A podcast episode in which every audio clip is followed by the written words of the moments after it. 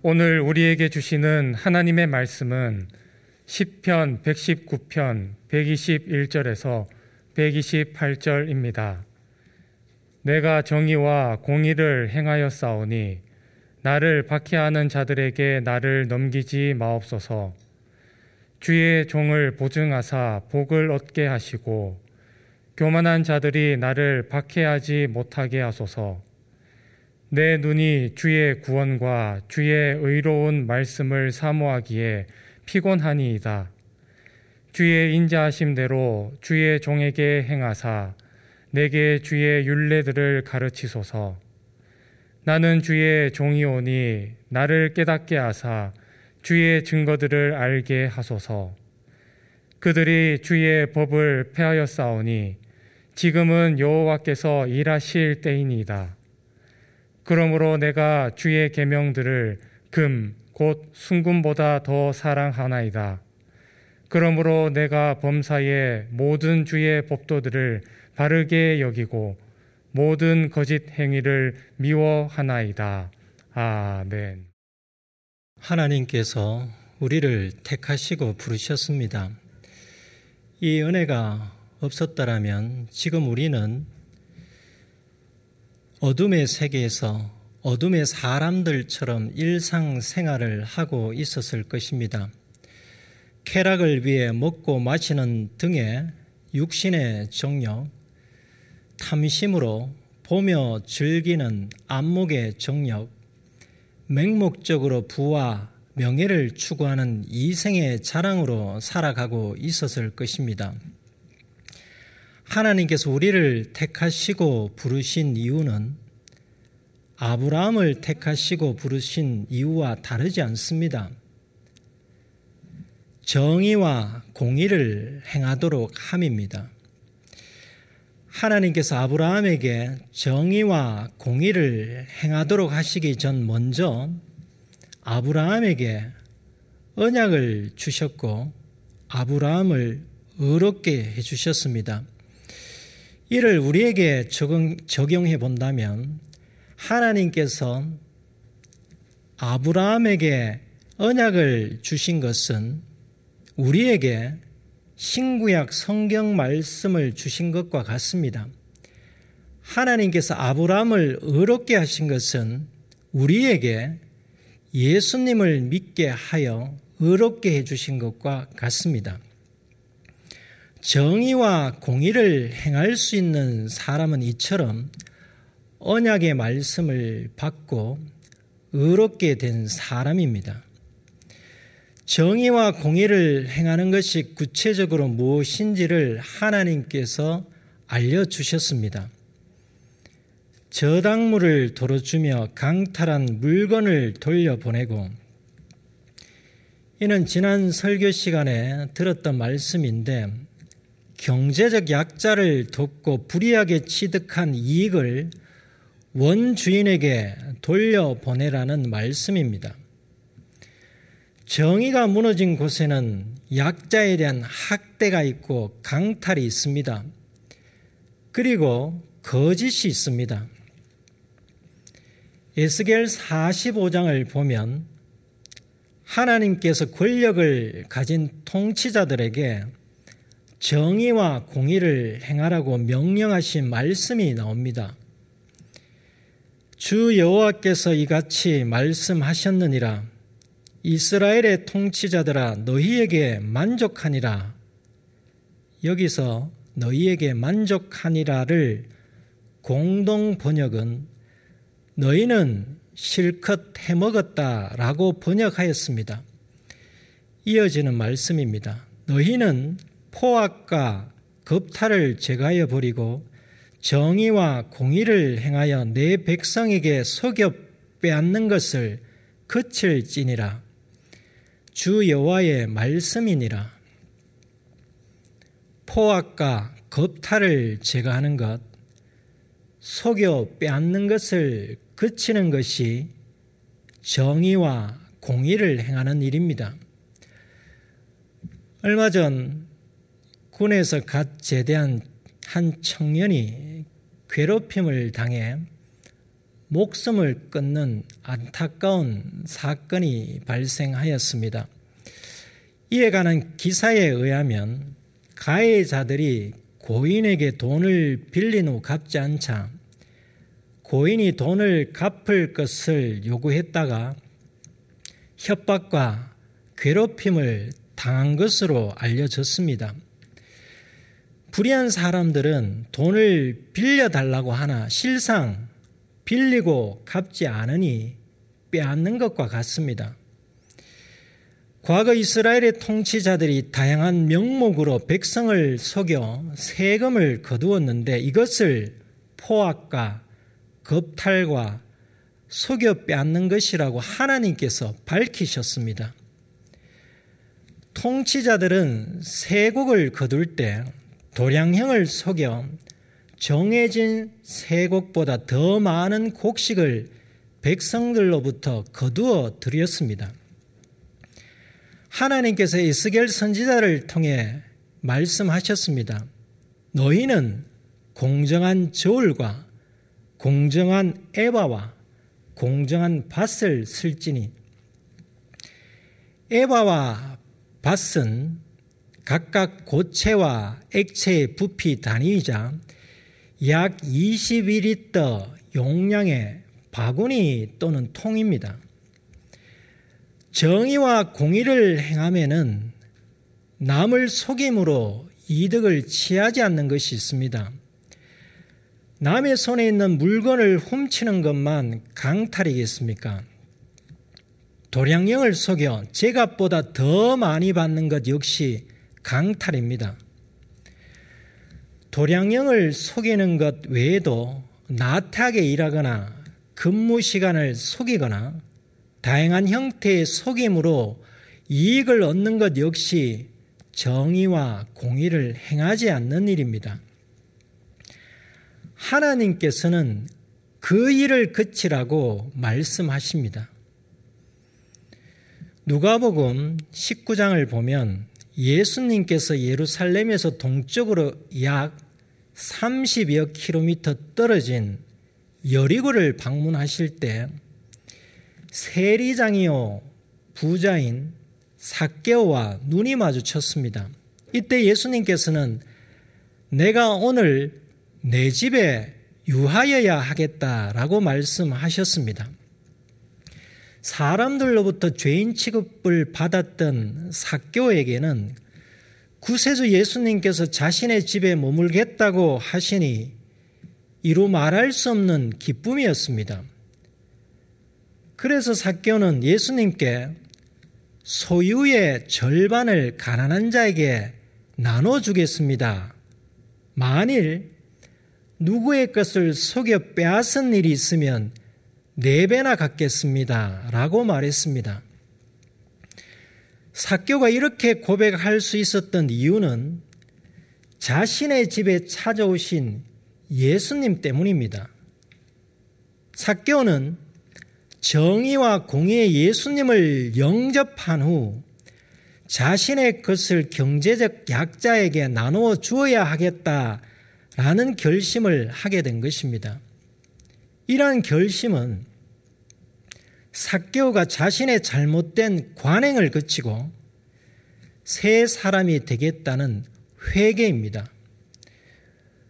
우리가 사개오처럼 정의와 공의 주님을 영접하였다면 정의와 공의를 행할 일이 구체적으로 무엇인지를 알고 실천해야 합니다.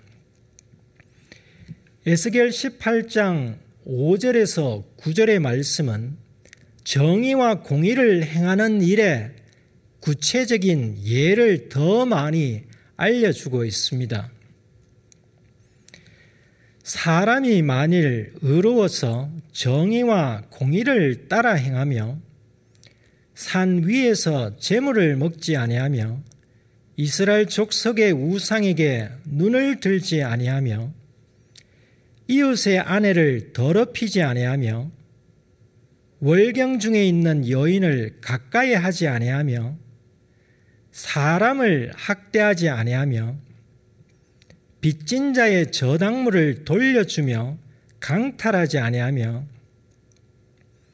줄인 자에게 음식물을 주며 벗은 자에게 옷을 입히며 별일을 위하여 구워주지 아니하며 이자를 받지 아니하며 스스로 손을 금하여 죄를 짓지 아니하며 사람과 사람 사이에 진실하게 판단하며 내 윤례를 따르며 내 규례를 지켜 진실하게 행할진대 그는 의인이니 반드시 살리라. 주 여호와의 말씀이니라 시인이 정의와 공의를 행하여 사오니라는 고백은 방금 읽은 에스겔서에 기록된 하나님의 말씀대로 약자를 돕고 정욕에 빠지지 않고 세속에 물들지 않고 거룩하게 살았다는 뜻입니다. 그런데 이렇게 살아도 시인의 현실은 죽음의 위기에 놓여 있었습니다. 위기 상황이었지만 하나님께서 정의와 공의를 행하면 반드시 살리라고 말씀하셨기에 시인은 이 말씀을 의지하여 하나님께 구원을 간구합니다. 내가 정의와 공의를 행하여 싸우니 나를 박해하는 자들에게 나를 넘기지 마옵소서. 주의 종을 보정하사 복을 얻게 하시고 교만한 자들이 나를 박해하지 못하게 하소서. 122절의 보증하다에 해당하는 원어는 담보하다라는 뜻을 가지고 있습니다. 이는 자기 희생을 감수하고서라도 법적 책임을 지다라는 의미입니다. 요셉이 애굽의 총리로 있었을 때 가나안에 있었던 야곱의 가족은 흉년으로 식량이 떨어져 애굽을 두 번 오가면서 식량을 구했습니다. 야곱의 가족이 첫 번째 애굽에서 구해온 식량이 떨어지자 다시 애굽으로 식량을 구하러 가야 할 상황이었습니다. 그때 야곱의 둘째 아들 시몬은 애굽의 볼모로 잡혀 있었고 다시 애굽에 가서 식량을 구하려면 막내 베냐민을 데리고 가서 자신들이 정탐꾼이 아님을 입증해야 했습니다. 아버지 야곱은 라헬이 낳아준 막내 베냐민을 선뜻 내주지 못했습니다. 하지만 흉년이 심해 더 이상 버틸 수 없는 상황이었습니다. 애굽에 가서 식량을 다시 구해오지 않으면 굶어 죽을 수도 있었습니다. 하루라도 빨리 출발해야 할 상황에서 야곱의 넷째 아들 유다는 아버지에게 자신을 담보로 베냐민을 데리고 가겠다고 말했습니다. 이 말은 만약에 베냐민에게 무슨 일이 발생하면 자신의 목숨까지 내놓겠다는 뜻입니다. 유다가 자신의 몸을 담보로 설정한 것은 막내 베냐민을 반드시 책임지고 데리고 오겠다는 보증입니다. 유다가 아버지 야곱에게 자신을 담보로 한 것이 본문에 보증하다와 같습니다. 요즘 신원 보증을 하는 곳이 있는지 모르겠습니다. 예전에는 직장에 취직할 때 신원 보증을 해줄 사람이 있어야지만 취직을 할 수 있었습니다. 신원 보증은 고용 계약 중 피용자가 사용자에게 입힐지도 모르는 손해, 불이익을 제3자, 즉 신원 보증인에게 책임을 부담시키는 제도입니다.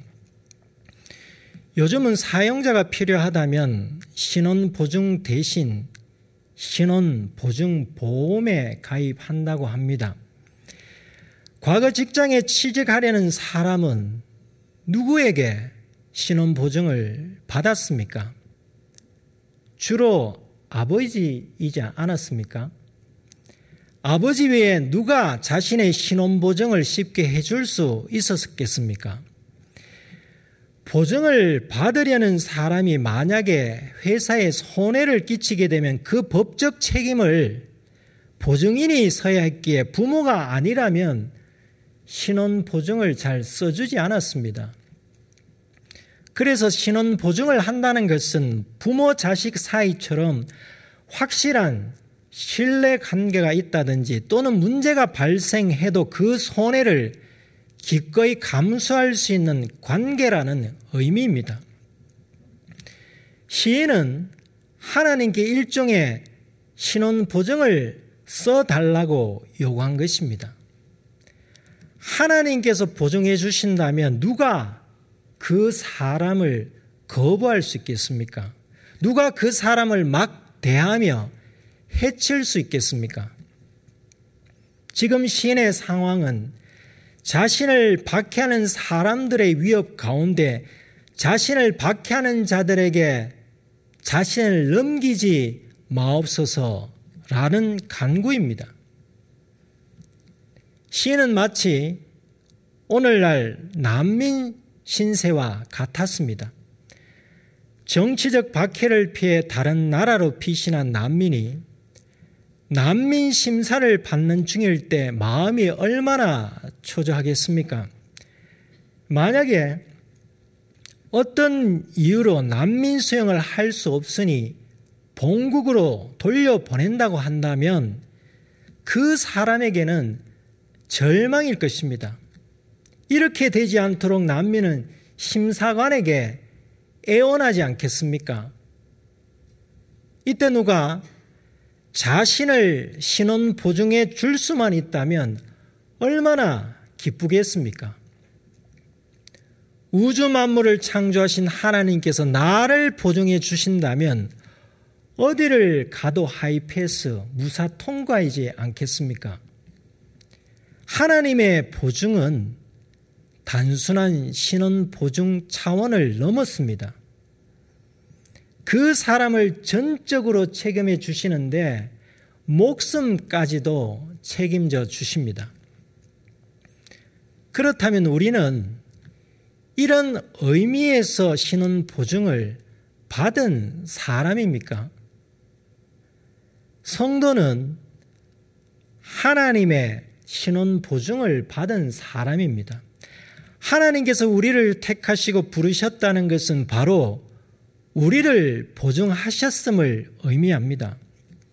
하나님께서 우리에게 정의와 공의를 행하도록 하셨다는 것은 우리를 보증하시고 복을 주시겠다는 뜻입니다.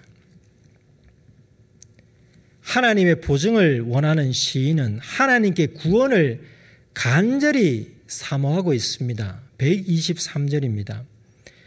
내 눈이 주의 구원과 주의 의로운 말씀을 사모하기에 피곤하니이다.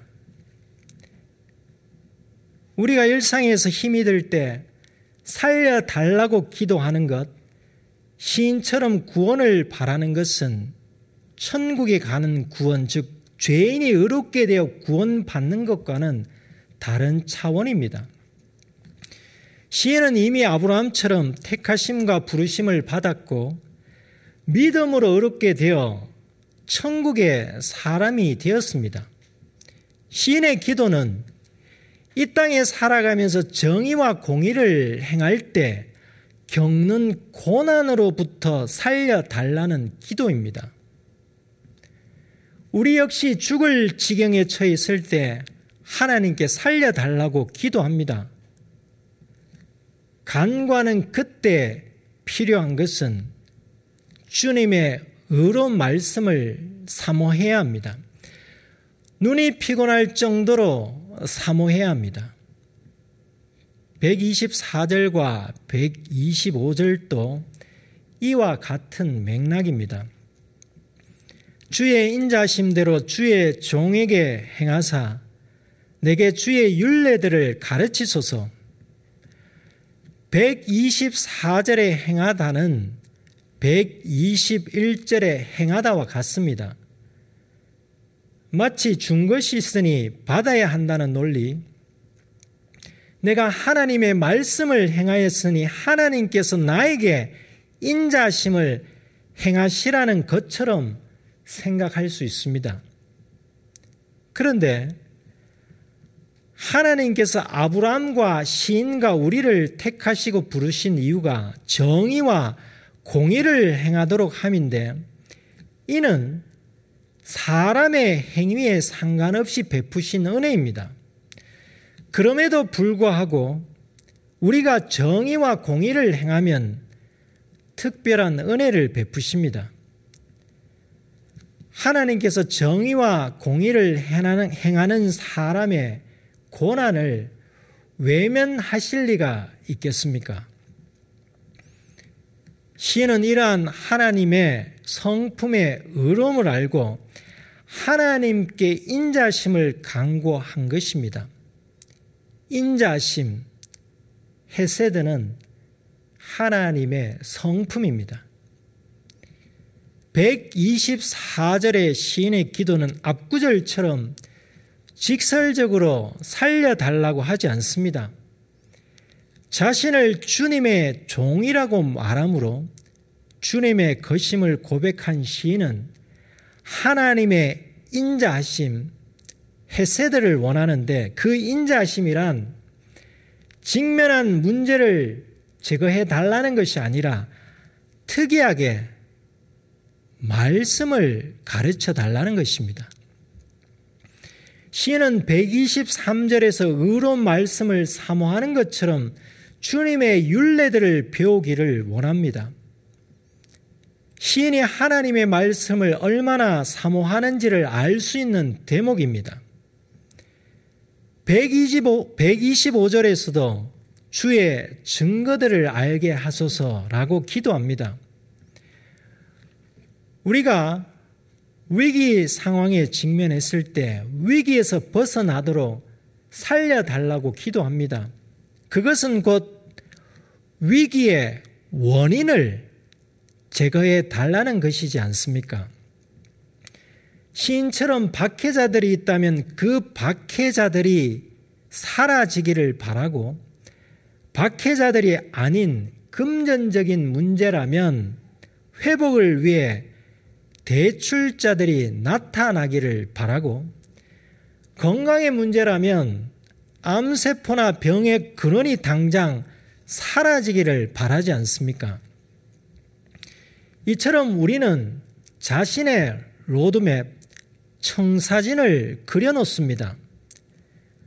그런데 시인은 이것보다 하나님의 말씀을 더 배우기 원했고 더 알기를 원했습니다. 우리는 위기 상황에서 하나님의 말씀을 더 배우고 더 알기를 얼마나 원했습니까?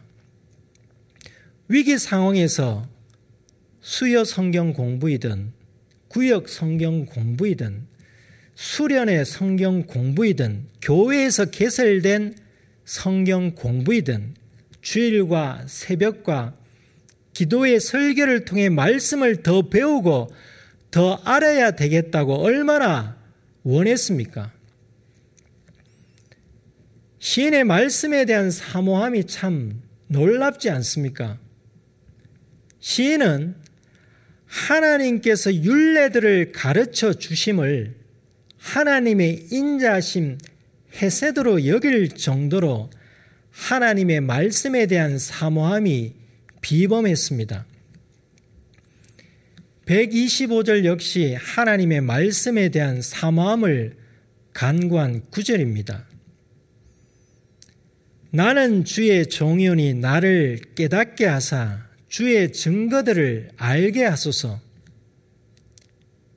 시인은 주인을 섬기는 종으로서 주인의 뜻을 알기 원했습니다.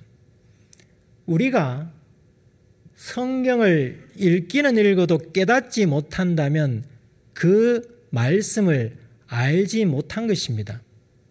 안다는 것은 피상적인 알미 아니라 경험적인 알, 본질적인 이해와 깊이 있는 알을 뜻합니다.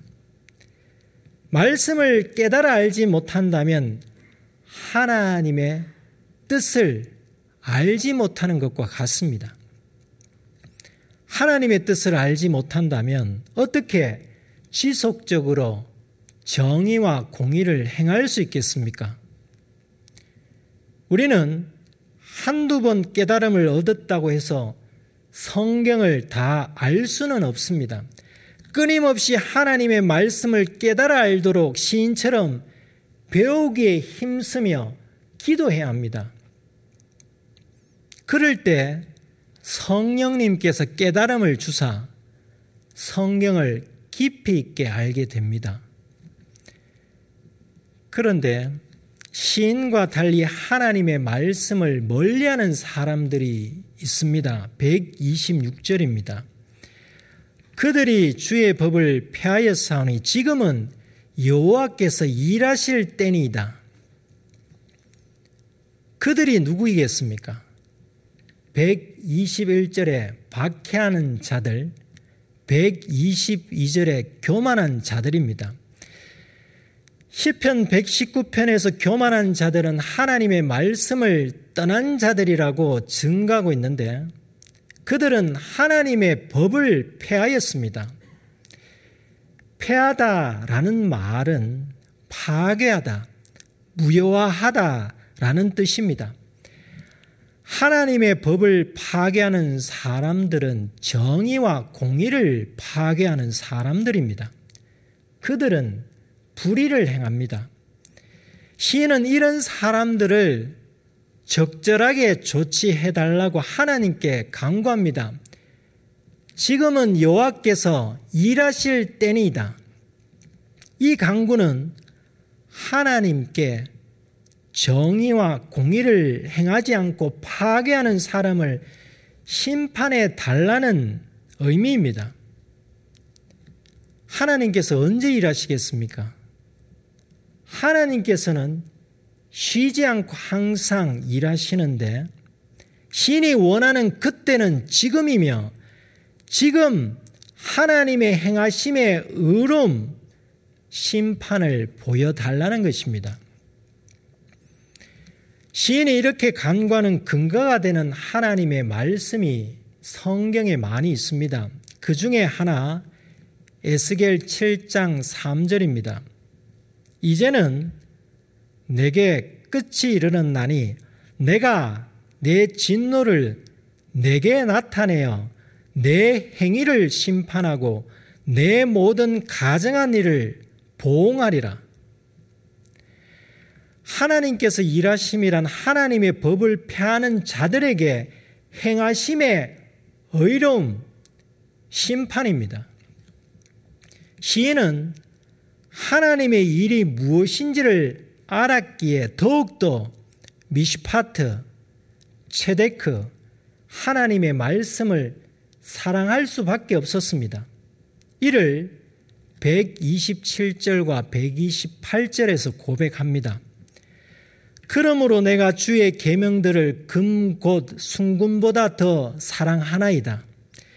그러므로 내가 범사의 모든 주의 법도들을 바르게 여기고 모든 거짓 행위를 미워하나이다.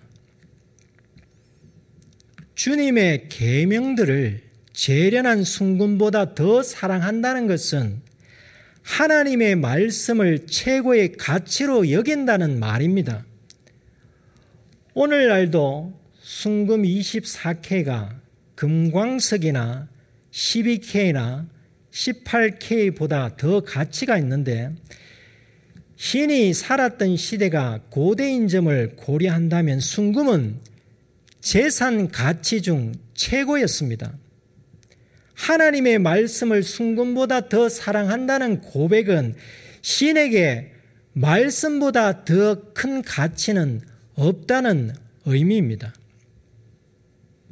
그리고 모든 주의 법들을 바르게 여기고 해서 바르게 여기다는 공동 번역에서 어김없이 따르다, 번역하였는데 말씀을 어김없이 행하겠다는 신의 의지를 담은 고백입니다. 이렇게 말씀을 최고의 가치로 여기는 신이 범사에 하나님의 말씀을 어김없이 행한 것은 정의와 공의의 생활화를 이루고 있었다는 뜻입니다. 삶의 모든 영역에서 정의와 공의를 행하고 있었다는 뜻입니다. 그러므로 거짓 행위를 미워하는 것이 당연한 일이지 않겠습니까? 그렇다면 하나님의 택하심과 부르심을 받은 우리는 불의한 세상에서 어떻게 살아야 하겠습니까? 우리 역시 박해와 방에 굴하지 않고 정의와 공의를 행하는 일입니다. 이렇게 살아가면 박해자들이 있어도 교만한 자들이 있어도 하나님께서 나를 보증해 주시고 반드시 살려 주십니다. 우리가 이것을 믿는다면 지금 죽을 지경에 처해 있다고 할지라도 그 문제를 해결하기 위하여 거기에 신경을 쏟지 말고 최고로 가치 있는 일에 집중해야 합니다. 그 일은 하나님의 말씀을 배우고 말씀을 알아가고 말씀을 사랑하고 범사의 말씀을 어김없이 행하며 살아가는 일입니다. 기도하시겠습니다.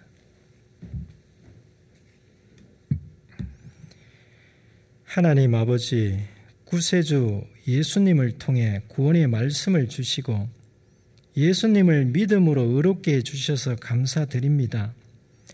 하나님의 미시파트와 체데크로 인해 정의와 공의를 행할 수 있도록 은총을 베풀어 주셔서 감사드립니다. 하지만 불의한 세상에서 정의와 공의를 행하지 못할 때가 있었습니다. 용서하여 주시옵소서. 앞으로는 영과 진리로 하나님께 예배하는 것을 방해하는 모든 요소에 시선을 두지 않고 하나님께서 의롭게 해주신 몸을 더럽히지 않으며 거룩하게 유지하고 하나님의 인자심의 성품을 본받아 타인의 인권을 존중하며 어려운 형편에 있는 사람에게 권리를 요구하지 않으며 약자에게 불이한 이득을 취하지 않으며 줄인 자에게 먹을 것을 주며 벗은 자에게 입을 것을 주며 받을 것이 있어도 경제 논리로 요구하지 않고 하나님의 행하심의 의로움을 본받아 사람 사이에 발생하는 분쟁을 진실하게 판단하고 말씀을 지켜 진실하게 살아감으로 정의와 공의를 행하게 하시옵소서. 그리하여 하나님의 보증을 받아 복을 얻고 말씀을 배우고 알아감이 하나님께서 행하시는 인자하심임을 믿고 하나님의 법을 파괴하는 사람들을 보아도 낙심하지 않고 하나님의 일하심의 때를 알아 말씀을 최고의 가치로 여기며 사랑하고 범사의 모든 말씀을 어김없이 행하며 모든 거짓 행위를 미워하게 하시옵소서. 예수님의 이름으로 기도드립니다. 아멘.